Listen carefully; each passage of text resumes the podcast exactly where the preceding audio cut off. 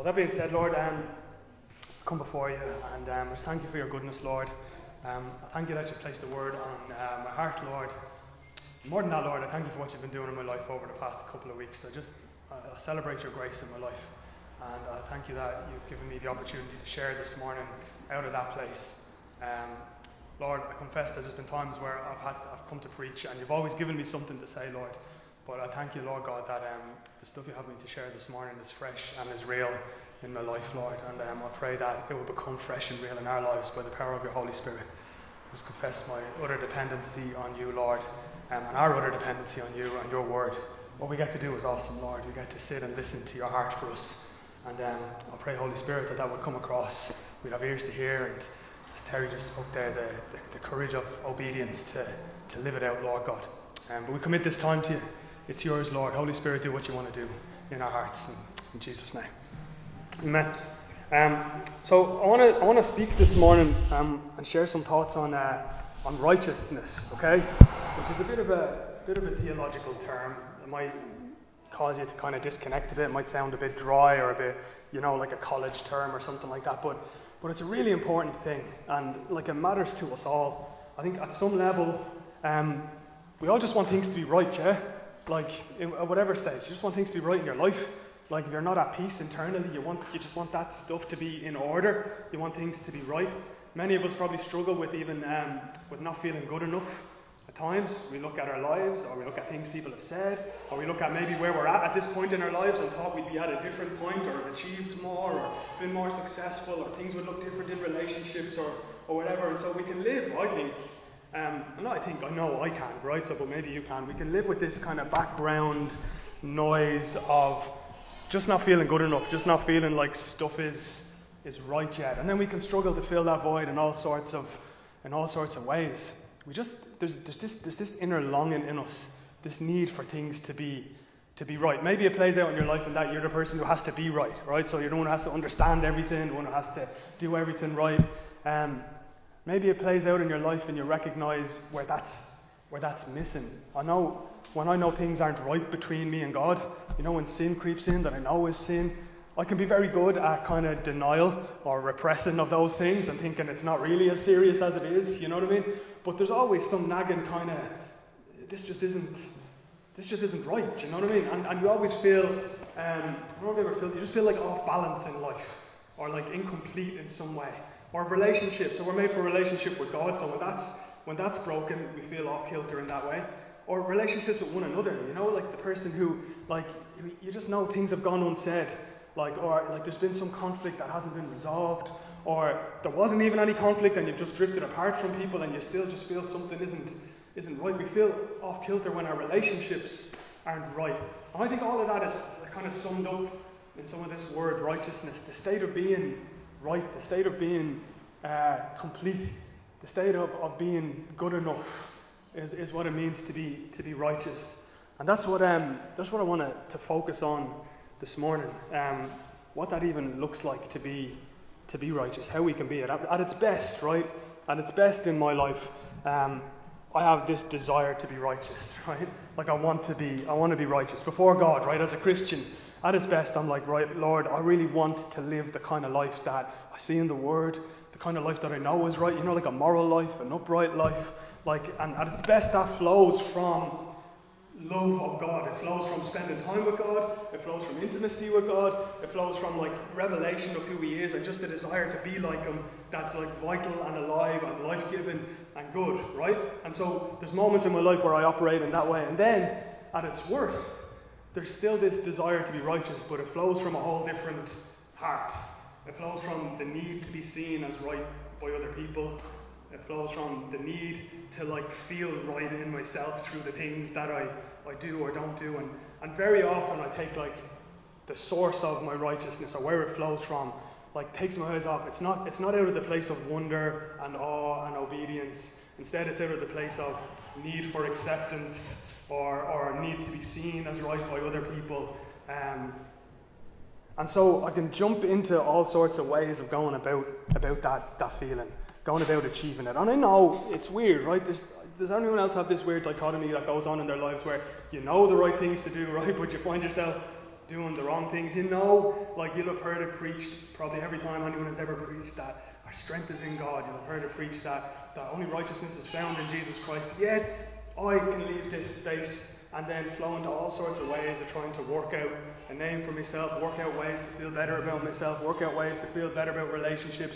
When I see something that's out of kilter, can I be honest and say that my default isn't to fall to my knees and turn to God? My default is to like try harder, Rob, do this, put this into place, get up earlier, work harder, work later, you know, like whatever, get a strategy going, get out your notebook, make a to-do list, like all of this stuff that just is relentless. But um, but the result of it, guys, is it's just um, it's never enough. Like when is enough ever enough? When are you ever good enough? The goalposts keep keep moving. You know what I mean? The finishing line keeps like you think you're there, and then all of a sudden it's 100 meters ahead. You know, like a false horizon. You're climbing a mountain. You think you're there. You can see the top of the hill. You get there, and now there's another there's another one to come. It seems like an endless kind of pattern of that. And just over the last month or so, um, in my own life, the Lord has really brought about what I hope is some lasting change. Right? We'll see whether it's lasting change or not. Right? We'll see whether I go through the same cycle again. But I believe the beginnings of, of some lasting change and what it looks like to um, escape that cycle. You know, to be transformed by the renewal of my mind, to have new patterns of thinking, new ways of being that um, that make sure that I'm constantly grounded in in the goodness of God, and that my life can be lived as a reflection, a joyous celebration of who Jesus is, rather than living for the approval of other people or of myself or whatever expectations I put on me, other people put on me. It's just a losing game. And, um, and repeatedly, my experience has been that when I fall into that space of like self righteousness, trying to work it out, that it doesn't get me closer to God. Like it distances me from God. I fail again, and I distance, I fail again, and I distance, I fail again. And, uh, and that needs to be broken, right? Because that can't be the life that God has called us to. that can't be kind of righteousness that Jesus has called us to. Like, like Jesus doesn't need to die on the cross for that kind of for that kind of righteousness. All he needs to do is send you a list and say, now obey the list. Yeah? There doesn't, there doesn't need to be a sacrifice. There doesn't need to be the life, death, and resurrection of Jesus. All there needs to be is a list of things to obey. But there is the life, death, and resurrection of Jesus. And what I want to share with you this morning is just some of those um, lessons from that, that struggle that I've been going through. Um, likely a struggle that I would reckon most of us go through, based on how much Scripture actually talks about it repeatedly brings it up, probably because like this is stuff you are going to face. Um, and I want to share um, today from like the Sermon on the Mount. That's where we've been in the Bible project. So pull out what Scripture has to say about it in those spaces, right? So Jesus talks a lot about righteousness, this idea of being right with God, and uh, he speaks in some surprising ways. The opening, you know, the opening Sermon on the Mount, blessed are the poor, there's the kingdom of heaven, blessed are those who are persecuted, you know all that. Inside those Beatitudes, there's one in there about righteousness.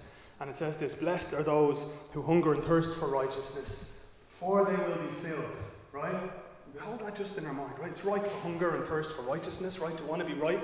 Um, but the second part of it there, the second line, for they will be filled, right? That points to some sort of hope, right? It doesn't say, blessed are those who hunger and thirst for righteousness because they'll be able to figure it out and achieve it. Yeah? It points to, like, so how do you get filled? You're filled from something that's, that's separate from from you. There's something that's outside of you that needs to, to come into you, right? So at the beginning of the sermon, Jesus pointed to it's blessed, it's good to want to be righteous, but like you're going to need to be filled with righteousness, right? And that's a hopeful thing for those of us who have found, like, eventually the hopelessness of trying to fill ourselves with righteousness, right? And so it sounds hopeful, and then it takes the Sermon on the Mount takes what seems like a hopeless turn. In verse um, 20, he goes and he speaks about righteousness again. He's talking about he's come to fulfill the law. And then he says this um, I tell you that unless your righteousness surpasses that of the Pharisees and the teachers of the law, you'll certainly not enter the kingdom of heaven. Right now, remember we used to reading the Bible 2,000 years apart from it, and we're looking at the Pharisees and the teachers and thinking, oh, they're the people who didn't get God. But if you were a Jew 2,000 years ago and somebody asked you, who are the most righteous people who you know, who you can point to in society, they would say, the Pharisees and the teachers of the law. They're the ones who like spent their life studying the scripture, try to obey everything down to the letter of it, like, like they're living the righteous life by the standard.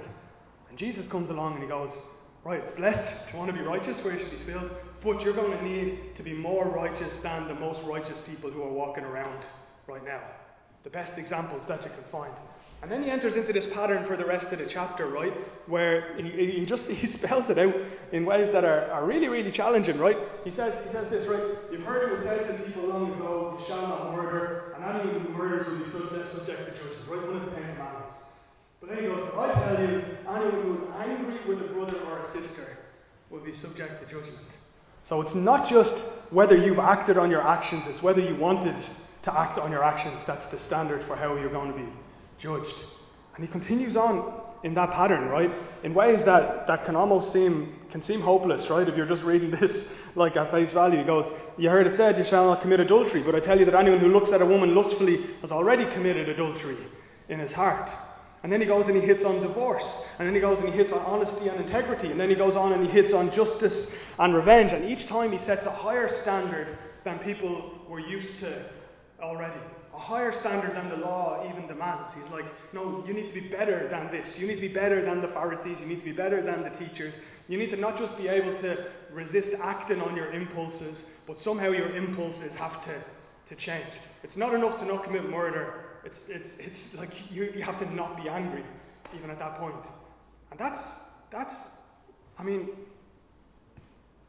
like impossible, yeah? He ends with, like Mal just flicked it the next one, he ends with it, right? As if to just like draw points on the end of it. He's like, be perfect, therefore, as your heavenly Father is perfect. So here's the standard. You don't feel good enough, Jesus comes along, you're not good enough. be perfect, as your heavenly Father is perfect. Or, if you're a kind of person who's sitting here and thought you were good enough, he gives this, this whole statement of, you think, you think this is what it means to be righteous? No, I'm telling you, there's a deeper, there's a deeper level to it. You need to be perfect I've heard people try and explain that away. Oh, I'm not talking about that. It's hyperbole. It's whatever. No, that's the that's the standard. If you want to stand before God with your record today, that's the standard that you need to, to hit. Is perfection. You need to be perfect as your heavenly Father is perfect. He wasn't lying. He wasn't exaggerating. So the question is then, is who can stand? Yeah? Is there anyone here can stand? Is there anyone in the world who could stand?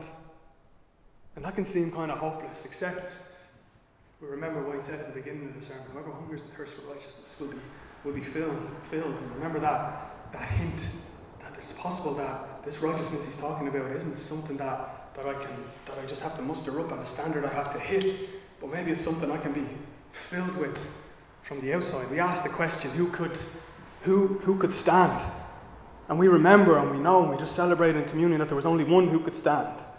There's only one who fulfilled the law, not just in like obeying it to the letter, but obeying the heart of it, whose motives were pure, who was born not into sin, but who was born from, from above and lived the, the perfect life, and that's Jesus. And then the audacity of what the gospel tells us is that he takes our record, and the one, the only one who could stand instead of standing is crushed under God's punishment for, for our sins.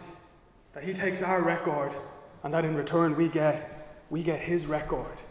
We get the record of the one who never sinned. We get the one, the record of the one who was perfect as his heavenly Father is perfect. And we do that by faith and through grace. that's the core of what we believe. Yeah, that's the core of, of the gospel. That this is what's happened. An exchange has happened. There's the Corinthians verses, 2 Corinthians 5.21. God made him who knew no sin to become sin so that in him we might become the righteousness of God. The righteousness, that word in there again. We become the righteousness of God because Jesus became sin for us. This exchange happens. And it happens simply through just putting our faith in Jesus. And it's an act of grace. Grace meaning the favour that we didn't deserve, the thing that we didn't earn. How different is that, guys, from the ways that we go about trying to chase down righteousness?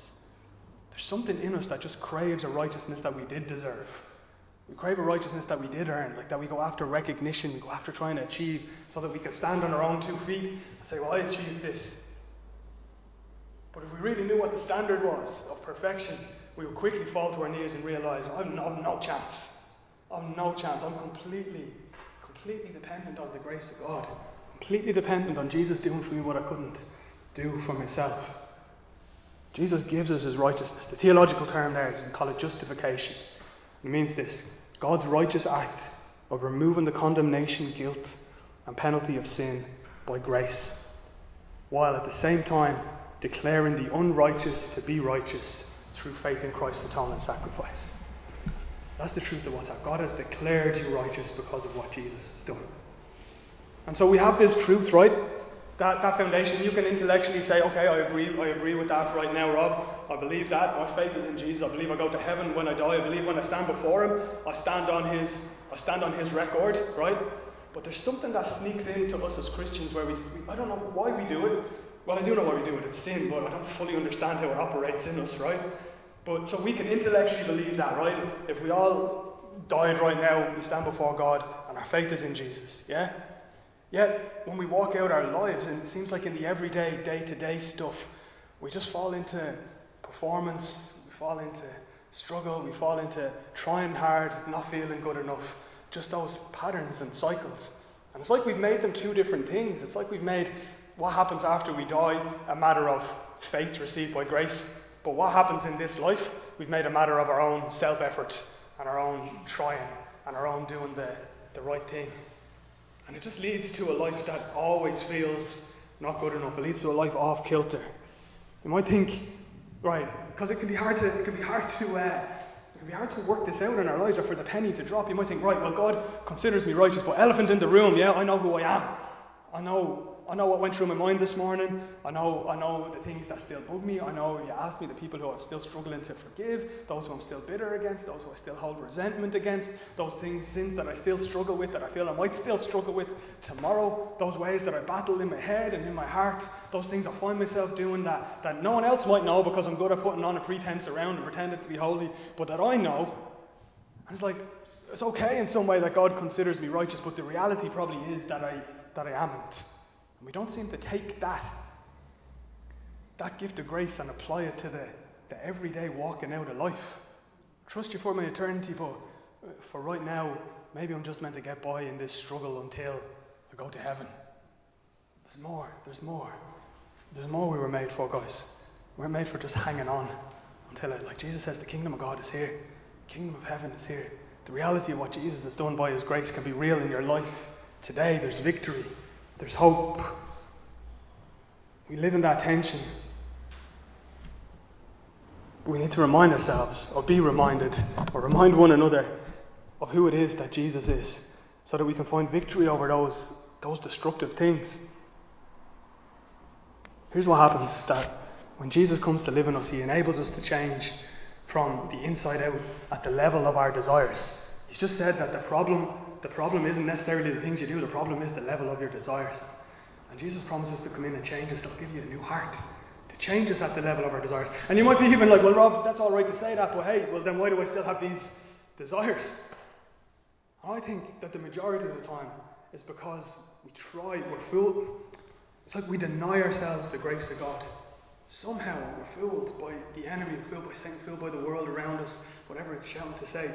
No, you need to work that out. You need to, you need to be better. You need to, to do better. And it's powerless. We're, we're, we're, we're like hum, humans in their own in their own strength are, are powerless against against sin. But there's something that stops us from just falling to our knees and saying, Lord, I need your grace. Even when I go to pray, like sometimes I'm, I'm like, I'm going to do this, Lord, will you bless it? And I don't know, just just has like a lack of humility sometimes where in recent times, maybe just through getting burnt out and through being tired, and the Lord bringing me to the end of myself, I found myself just on my face saying, "Look, I just need you. I just, I can't, I can't do it. I've tried, I've tried to do it. I've tried to be victorious I've tried to be successful, tried to love people, tried to do whatever, and I'm just worn out, and it's not working, and there's no fruit, and I'm just on a cycle. You know what I mean? I'm just like stuck in a loop it. I think God brings us to that place so that, and it sounds so cliched, right? It sounds so obvious, but so that we rely on His grace. What is grace? Undeserved favour.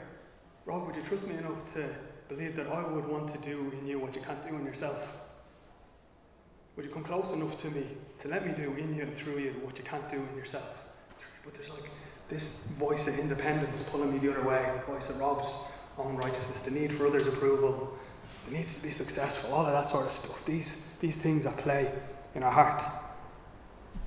And the part to remember is that God not only saved us by His grace, but He enables us to change by His grace. It's the same grace that God changes you by His grace, that God enables the change that He desires to see in you and that you desire to see in yourself. You, are you with? Does anyone else experience that? I know where God desires me to be different, right? And uh, and so, but then I, I'll step out and I try and do it, like like for Him. The truth is, God enables you to change by His grace. The desire that He places in you to see change, that He wants to enable it, you to do it. There's this, there's this, um, these uh, words that just opened my eyes to it. Man, I went away on holidays, I don't know, like four weeks ago, and in the weeks running up to it, guys, I was just spent. I'd been sick, right? So some of that was going on. Still tired, like just exhausted. Had that post-viral fatigue where, like, middle of the day, I could sleep for two hours and then still sleep a whole night. Like, and I just, I was just out of motivation. I didn't, I wasn't even motivated to want to be motivated. Do you know what I mean? I'm just like, like, like done, like, like whatever. And you just find yourself in all sorts of escapism. I didn't turn to God and uh, I turned to like, I'll get busy doing this, get busy with, you know, like just, I don't know why. Um, I do know why. It's sin. But again, I don't know why sin operates, right? But, uh, but um, I just, I just, yeah, find all sorts of, all sorts of ways of like just escaping. Just, I would just, I'll just watch telly. Do you know what I mean? Or I'll just go for a walk, or I'll spend time with the family. And not necessarily bad things, you know, but pulling myself away from where the real answer is, the real thing is. And maybe for me it was because a lot of stuff I was busy with was like God stuff because I'm I'm a pastor, do you know what I mean? This weird dysfunction crept in where God was work. And like, I need a rest from work. So I need a rest from, from God. And that, might sound, maybe I'm unique because I'm like a pastor, but I, would say that that could fall into, you know, when you guys think of, I'm in bits, I need to pray. Prayer feels like work. Do you know what I mean? I need to worship, but that feels like, that feels like work It's the enemy. It's the lie, right? The absolute lie. They're the things that, that actually changes. But anyway, went away on holidays and first morning, um, God by His grace is reading this, this book I have, New Morning Mercies, Paul Tripp. And it's just a daily devotional. And these lines were in it. Mal, you flick to, I think it's the next one. And, uh, and they just arrested me, man. They just, um, it was like water to my soul. They just, they just woke me up. And, and maybe they'll do maybe they'll do some of the same for you if you're in a place. But just the truth that he communicated. He says this. He says we were recreated, you know, we're new creations, right? It's like we were recreated in Jesus Christ to be dependent on his grace. God does not hold you to a standard of independent strength. God does not expect of you what you do not have. He is never shocked or dismayed by your weakness. When you affirm your weakness, you are teaching your heart to esteem the grace that makes you strong. And the Lord just like arrested my heart and my thinking and used that as like a launch pad into the last month of, of space that I've got to spend with Him each morning. Of, uh, Rob, your weakness isn't a weakness. Does that make sense? Your weakness isn't a weak. Your weakness is where you find strength. I spent a lot of my life thinking that God expected some standard of independent strength from me. That his expectation is, I've given you stuff to do, now go at it. You know what I mean? Like, and you just, he does expect a level of strength from you, but not, not independent strength. He expects you to draw close to him and be strengthened by Jesus. So even to the extent of Paul, you know, we know these words, man, but why, they, why do I know these words and they're not a reality in my life? Well, Paul says, where I'm weak, I'm strong, yeah? Because his, his strength is made perfect in weakness. And yet, right, so they're the words, I believe them. You ask me, do I believe them? Yeah, but then there's Rob over here trying to be strong. Like, not, not, not trying, not, not, not embracing that weakness. God does not expect you expect of you what you do not have. Guys, if you realize that you just you have no chance of living the righteous life that God has called you to without Jesus, without Him alive in you, that's it's just so freeing. Because our job then is just to put ourselves in the way of Jesus just to celebrate His grace. Just to ask Him, whatever you want to do, will you do it? I don't know what you want to do. I don't know how to want what you want to do, but will you, will you do it? It's just that I don't have to figure it out. I don't have to be smart enough. I don't have to be strong enough. I don't have to know enough stuff. It's not about gaining more knowledge. It's not about trying harder. It's, it's about realizing and embracing my weakness. Because when I, when I embrace my weakness, I'm not talk, trying to talk us down here or anything, right? But when we embrace our weakness, that, that line there, it's teaching your heart to esteem the grace that makes you strong. When you try and embrace your own strength, you're rejecting the, the strength of Jesus, teaching your heart to esteem what it is that you can only receive as a, as a gift. The big desire that Jesus created us to be this way, I've often um, probably felt when I, when, I, when I think through it. man, I don't know whether I would say this, whether God would be fed up with me or something, but I probably, like, here's Rob again. There's that sin again. Do you know what I mean? There's that thing, Rob, that same thing that you were doing 10 years ago, Rob, now it's back again. Like, like, and just like that God would just be like, sap. Like, to the extent where you'd be like, you, you just distance, like, he's over there and I feel like a fe- like, but that, that line, God doesn't expect of you what you do not have. Realizing that I, I, I'd, if we had the power to defeat sin, guys, no need for Jesus. What does he expect? He expects us to be like humbly dependent on who on who Jesus is and just ask him to do what only he can do in our lives. It's all about God's undeserved favour that's lavished on us and we need to remember that and find new ways of practicing that. And believing that as we as we as we enter into that we're not being an annoyance to God. We're not, we're not, we're not, you know what I mean? Like bugging him. He's not like, oh, this is stuff you should be able to do yourself. It's like, no, we were. Do you get what I'm saying? When you're made a new creation, we're recreated for dependence on Jesus.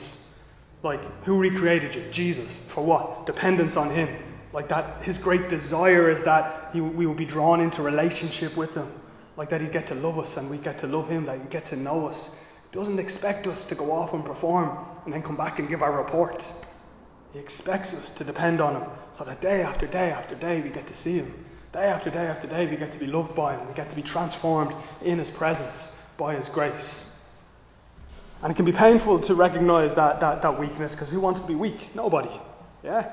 Where in the world are you going to find anyone saying, be weak? Like, it's all about, it's all about strength. Do you know what I mean? It's all about like working it out yourself. And this stuff can, can creep in, and I just like a few minutes left, just to share a couple of ways that it manifested in my life through, and that the ways of Jesus highlight. That's why I'm confident to assume that it might manifest in similar ways in your own lives because it reflects with the things that it says in Scripture. And I think Jesus put them in there because he's like, I know something about human nature. That's, Know something about the way that you're going to think. And the ways that you're going to hold one thing as true, but then go and live another way. The ways you're going to be deceived by sin. I want to give you insight into them, right? Um, so that was chapter 5. And chapter 6, right, which is was it Matthew 5, 6, and 7, Sermon on the Mount, right? So he didn't write it in chapters, right? But he moves on to this next point, and uh, we see at the beginning of chapter 6, he speaks about righteousness. Hit the next slide now. Um, he says this, right? Be careful not to practice your righteousness of others to be by them. If you do, you will have no reward from your Father in heaven. And this is the trap that, that we fall into. Jesus has given us some insight, right? He's calling us to need a righteousness in Him, to be perfect, yeah? Knowing that He's going to go to the cross, knowing we'll have the full um, understanding of Scripture to be based on the interpretation of that, realizing that it was by grace what He was speaking about was what He's going to do for us, right? And now the expectation is that out of that we get to go and live righteous lives enabled by His grace, right? We get to actually live the way like that we need to. We get to find victory over sin. We get to find like like sense of peace in being. We get to be reconciled with God and know what it's like to not live a life that's like distant from God or a life that's distanced from others but reconciled to others, all by His grace, right? And then he, he starts to warn us. He's like, see now, like the way that I, I'm going to make you righteous. Be careful that you don't practice that righteousness to be seen to be seen by others, right? Because we have this tendency that we all tend to live for the approval of others rather than from the approval of God. We just, we just, we just, just in us. We just need it. We need the, the approval of others, and so we can do all of the, the stuff in front of people so that we get, we get their, their recognition. So he goes on to say things like, when you give to the needy, don't let anybody know what you're doing. And when you pray, don't do it to be seen by others. Instead, go away by yourself and pray. Like, don't be like the Pharisees think they're going to be heard for their many words. Do you know what I mean? Don't be like, like those who are making loads of noise. He says, when you give to the needy, don't announce it with trumpets, right? Like, we don't have trumpets, right? But we have Instagram accounts, right? So when you give to the needy, don't like announce it to the world. This is what I'm doing, looking for, for other people's approval. And he keeps going on, these, these kinds of things. When you fast, don't go around looking hungry so that you can kind of like humble brag when somebody is like, oh, why, why'd you look so hungry? Oh, well, I'm just fasting before the Lord. Do you know what I mean? It's like, for other Christians, like feeling like like you need them to know. You know what I mean? He's warning against leveraging your Christianity to look good in front of the other hypocrites. Because that's the only people who it impresses. I don't know why, again, I do know why it's sin, but uh, we all we all seem to play by this game, right? We all know that life is broken and we all know that life is a mess, and we all know that everyone else is probably pretty much like me and struggles with this stuff, and yet we play the game on social media or even just in, in small talky chit chat. How's things? Fine, great. Let me tell you the highlights of what's going on. Uh, like almost like afraid to admit our brokenness because if I admit, if somebody else admits their brokenness in front of me, it like highlights my own brokenness. Do you know what I mean? We like distance ourselves from it. And we just, we just, we just play the game and do the stuff. But a life that's built on, on the opinions of others is it's one that's built on sand. And Jesus, the end of the sermon, offers us to build our lives on the rock. The gracious gift of righteousness that He gives us, and the gracious gift of sanctification that He gives us, as in He's going to do the work in making us righteous in our everyday walk. So he, he continues on. He's like, don't worry about tomorrow. You know, he's like, don't worry about the things you're going to wear, as in what you're going to look like in front of people. He's like, all the pagans run after these things, and your heavenly Father knows that you need them. But, and here's where he comes back to righteousness. But seek first his kingdom and his righteousness, and all these things will be given to you as well. Seek first his kingdom and his righteousness. You know, I've read that before and I thought I've skipped the his righteousness bit. Seek first his kingdom. It's like, Rob, go after the things of God. Usually, how do I go after the things of God? In my own strength, right? But his kingdom and whose righteousness? His righteousness. It's his righteousness given to How do you seek his righteousness? It's like you want the righteousness that God has, the characteristics of God. Like the only way that you can have that is if you're, if you're given it. Blessed are those who hunger and thirst for righteousness because they'll be filled. It's like seek those things, be after those things rather than being after the approval of others. And you mightn't. Um, sin is nuanced, right? And it's it's it's like uh, it's deceptive. Like like for me personally, I don't I don't particularly think I struggle with. I don't. You know, I don't need you to know how much I pray. I don't need you to know how much I give into the offering. I don't need you to know to know that stuff, right? So on that level, I'm not looking for your approval that way. But if you were to come in some way and question how much I pray, question how much I give into the offering, or question how, how, how, how much I worship the Lord, then there would be a kind of like, I would be determined to prove you wrong. You know, like something would something would come up. Like if, if you thought less of me than I thought of myself, right? Even though, like, so if I know I'm doing these things in private that are good, right? And then somehow you thought less of me than how I know myself to be, or think myself to be, right? Because I selectively pick the ways that I assess myself anyway. Um, if you thought less of that, then I would that would that would get to me, right? That that would and has like caused like a twist in me. I would have to prove you wrong. I would quickly, do you know what I mean? Pull out my bank account, show you stuff, or quickly like like you know I was praying with this person this week, or I met that person during the week, or here's what the Lord was saying through script. Like there's this need to to defend. Why? Why do I, why do I need to defend? Why, if my righteousness is a gift, would I need to defend myself if somebody thinks less of me? Because I'm not functionally living in my righteousness being a gift. I'm functionally living in my sense of being right, being the things that I've done. Even if you don't know, it's like I have them in the back in the back pocket here. If you want to, you want to test the credentials, I can pull them out and, and explain them to you, right? And it's like, so I think I don't struggle with that self righteousness, but if the right buttons are pushed, you realise that it's just a different side of the same coin. I absolutely do struggle with that, with that self righteousness. It's only when it's challenged that it would that it would come out. And the answer to why I, why I do that, I struggle, why I do that, it's, it's sin. It's the power of sin constantly working to make us want to stand on our own two feet. It's been the sin since the beginning to doubt God and to take things into your own hands. It's a work as old as, as humanity. Like, you be like God, Eve. Eat the apple, Eve. Be like God. Decide, decide for yourself. Stand on your own two feet. God is holding back from you. God didn't say that. It's, it's like the age old, same, same pattern, same hold. Still, the devil, like, like, like, tempted us at that area of sin, like onto the fleshly nature that we have. Like, stand on your own two feet. Don't need God. Don't need Him. You don't need Him. You can do it. Those of us who've gone around the loop enough times will just know we absolutely do need Him. You see the lies in the enemy's schemes when you fall flat on your face. You fail again, fail again.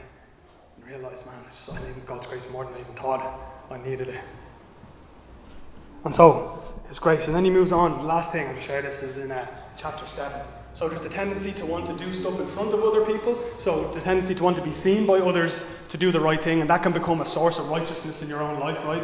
I'm righteous because I'm the leader of a church. I'm righteous because X amount of people said I'm a good guy, or so many people said the sermon was good, or people came along next week, or whatever. You know what I mean? Things are right with me. I'm good enough because X, Y, and Z, right? But it's a losing battle because, like, there's a whole other side of the scale saying, no, you're not good enough, Rob, because blah, blah, blah. Only this amount of people came along, or this person didn't come back, or whatever, yeah? And so it depends on any given day. We need a source of righteousness that's constant and steady. Jesus on the cross saying, it is finished. Everything that needs to be done from first to last make you right with God, to restore you with heaven, to, to enable His grace to be active in your life and give you victory today. It is done, it is finished, it's available to you. You need something that's not subjective, but something that's objective and achieved. And that's that's who Jesus is, right? So that one tendency, do stuff in front of people for their approval. The second one, he says in this verse, Matthew 7, Do not judge, uh, or you too will be judged. For the same way you judge others, you will be judged, and with the measure you use, it will be measured to you. Why do you look at the speck of sawdust in your brother's eye, and pay no attention to the plank in your own eye? How can you say to your brother, Let me take the speck out of your eye, when all the time there's a plank in your own eye, you hypocrite? First take the plank out of your own eye, and then you'll see clearly to remove the speck from your brother's eye. Do not judge. Do not judge. What's that got to do with, with righteousness? It's in the question. There's a real question in there that Jesus is asking us.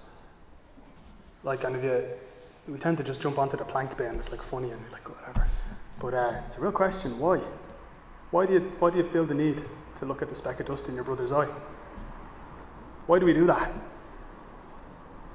Why, why do we look around us at people who are worse than us? In inverted commas, why do, we, why do we feel the need to judge people that way? I'm convinced it's got to do with, with our righteousness, our sense of how we're right. And there's a false sense, a false place that you can get your concept of being right with, right? Which is comparison with others who are worse than you. You can easily latch on to your to having a sense of righteousness being like, well, at least I'm not like that person. And you might attach it to someone arbitrary, I don't know, at least I'm not like Putin or something like that, right? And pick an example out there, and there's always going to be someone worse, right? Or, in my life, the way that that's, that's played out. And this is, if I hope I can explain this right, because, yeah. In my life, the way that's played out is if I was in conflict with somebody, right? For some reason, they, they've hurt me. And I've never been in massive. Stuff, stuff seems big in my head, right? And is big in my head and in my heart. But conflict where you just fall out with someone else, leadership in church, a decision that's made or something, and there's just like, you know, there's just conflict that emerges, right? And uh, guys, that robs my like my peace of mind and my peace of heart. Like, I, I don't know, like, you couldn't imagine how much time, like some simple conflict thing, like that might have happened a year ago, a month ago, ten years ago, will just like come back to my mind and play in a loop over. You know what I mean? And like you relive how you would how you would handle the conversation differently. You relive, I relive in my head all the reasons why I'm right and that other person is wrong. I literally list them out. They don't understand that, this, this, and this, or, right? So, um, but what am I doing there? I'm justifying myself based on my own actions, yeah? I'm saying I'm right because I behaved right this way. I couldn't have been expected to do anything different. I was right in this and they didn't understand it. Or, so, so that's justifying based on my own actions. Or I'll justify myself based on the wrongness of their actions, right? So they did this thing wrong. They don't understand what they're doing, or they, they just completely did this thing wrong, right? And it just plays in a loop sometimes. Um, even stuff that doesn't get resolved, I don't know, it just plays in, it plays in, in a loop in my head, in my heart. And the danger is that, what happened for me anyway, is that you become familiar with that stuff. Um, and, you know, maybe when it just first happens, there's the space to forgive. Maybe over time the Lord brings you to forgiveness. But still, the record of my own, here's how I was right, here's how I was right and they were wrong. You know, it just keeps bugging you. Here's how I was right and they were wrong. And I know I'm not, like, so it might be trivial things. I'm saying that it can be trivial things that go on, but it can also be serious things, right? Guys, I don't want to underestimate the effects of other people's sin in your life. People who genuinely have hurt you, who've left you, abused you, neglected you, misrepresented you. Yeah? And we relive this stuff in our heads and our heart as to how they were wrong, right? And we judge, and, and maybe rightly they should be judged, but judgment doesn't belong to us, it belongs to God, okay? But when we take it to belong to us, what are we doing is we're reinforcing our own sense of righteousness based on the wrongness of others. And it almost becomes part of your identity. I'm the one who was wronged.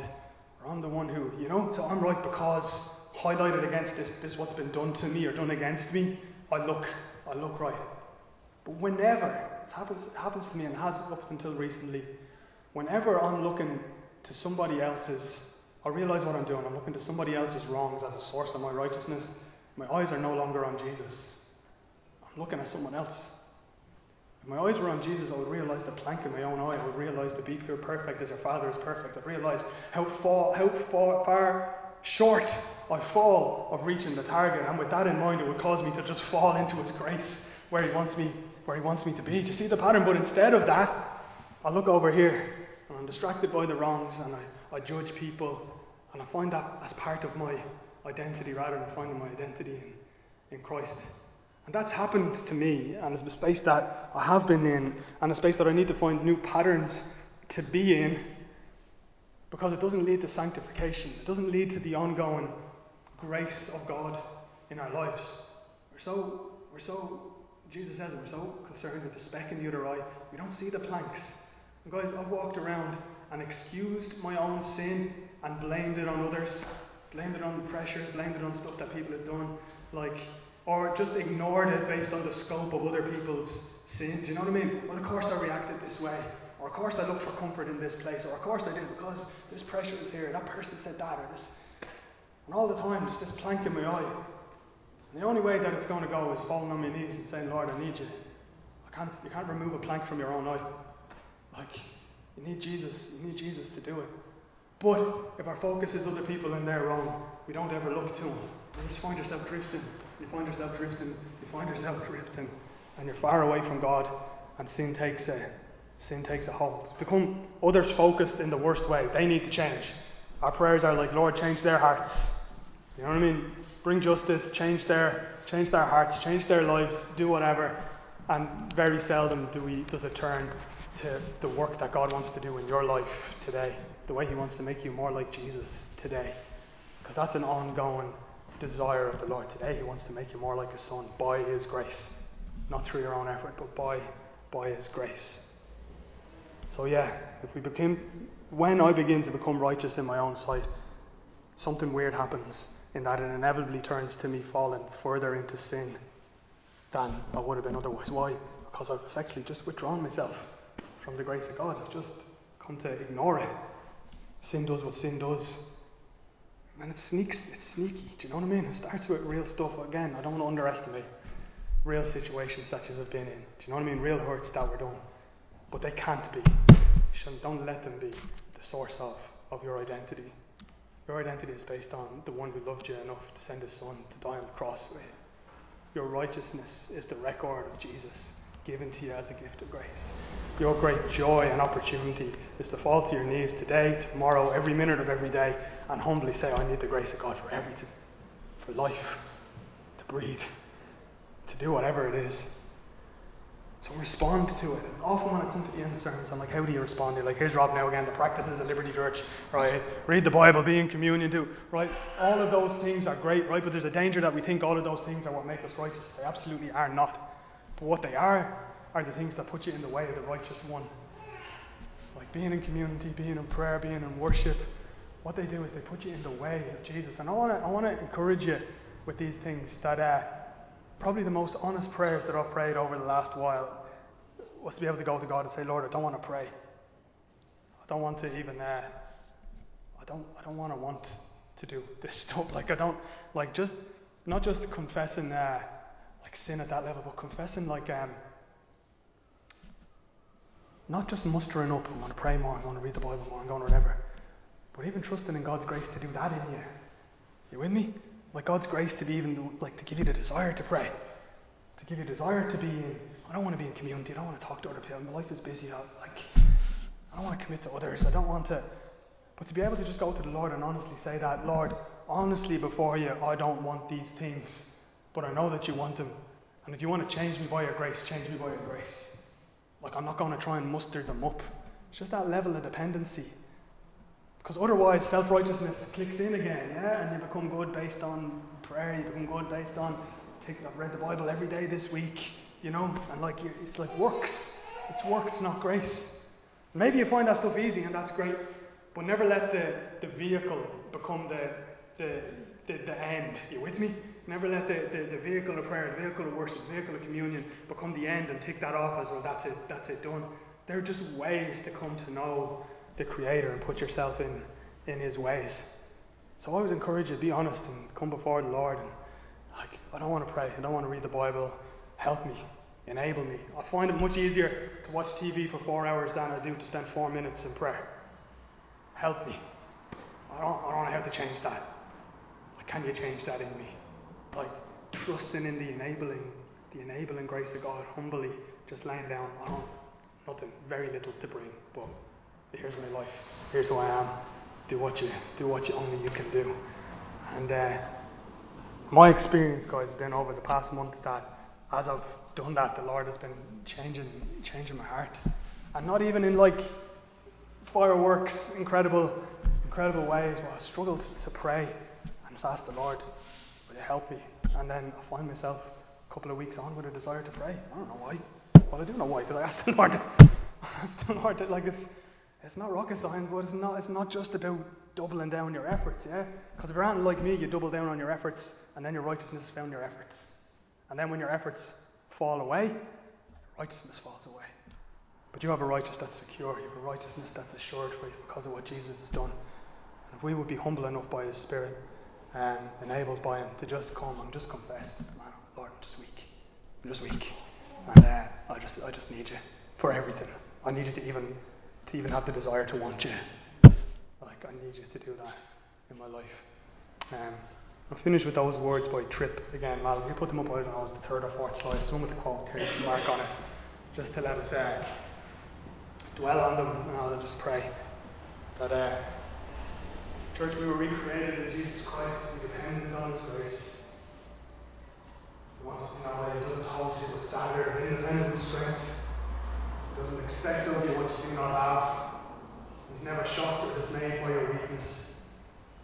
But when you affirm your weakness, you teach your heart to esteem His grace that makes you strong. Lord, we come to you in our weakness and ask that uh, by your grace, your undeserved favour that you love to lavish upon us, it will be your great joy, I believe in faith. It will be your great desire, Lord God, to equip us with everything we need to even begin to pursue you, Lord. To even begin to pray, to even begin to, to want you, Lord God.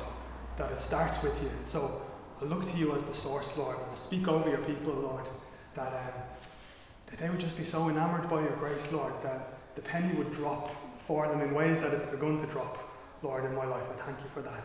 That would continue to drop in all of our lives to the extent that we just we just fall into your arms, we fall into your grace, we we fall and stop our striving, stop our struggling, stop our feeling not good enough, um, and our attempts to fix that in our own strength. And we could just confess our just complete and utter need and dependency on you, Lord. And I know, I know that in that place, Lord, you meet that with your permission, your strength, and your grace, and above all, Lord, with your love. And I release that over, over each of us gathered here, Lord, that there would be a revelation just, just how much we're loved by you, and how much you want to do in us, what it is that you desire to do in us, even when we don't desire it, that it can all come from you, Lord. Teach us, Lord, to esteem your grace. Teach us to accept it and live in it and walk in it. When we're tempted, Lord, to meet a standard of independent strength, remind us, Lord, of your word. Remind us, Lord, Holy Spirit, arrest our thoughts. When we're tempted, Lord God, to compare ourselves to others, or when we leave here and that same cycle goes to happen in our minds or in our hearts, those conversations on, on, on, on repeat, Lord, just help us to lift the needle off them, Lord God, and establish new patterns in our minds, Lord new patterns, Lord God, that instead turn us to you and your love and your grace and your desire to accomplish in our lives what it is that you want to accomplish. He who began a good work in your lives, church, be faithful to complete it. In Jesus' name. Amen. Amen. Uh, don't give me applause or I'll find me righteousness in your applause. Um, you can, you can make it tonight, you know, the Chris and Sheila's thing, I'm sure they'd love to see you and just a chance to be with them again. Please come along. And um, there's prayer meeting again this Wednesday. It was great to be in Nev's on Wednesday. Neville, thanks for your hospitality. Thanks for having us out. Um, we're in somebody else's house on tour this week. Noel has sent it out by text. I can't remember who it is. But send him a message or me a message if you want to come along. Something awesome about being in people's homes and praying. It's just, it's just beautiful. So um, be blessed this week, guys. Yeah.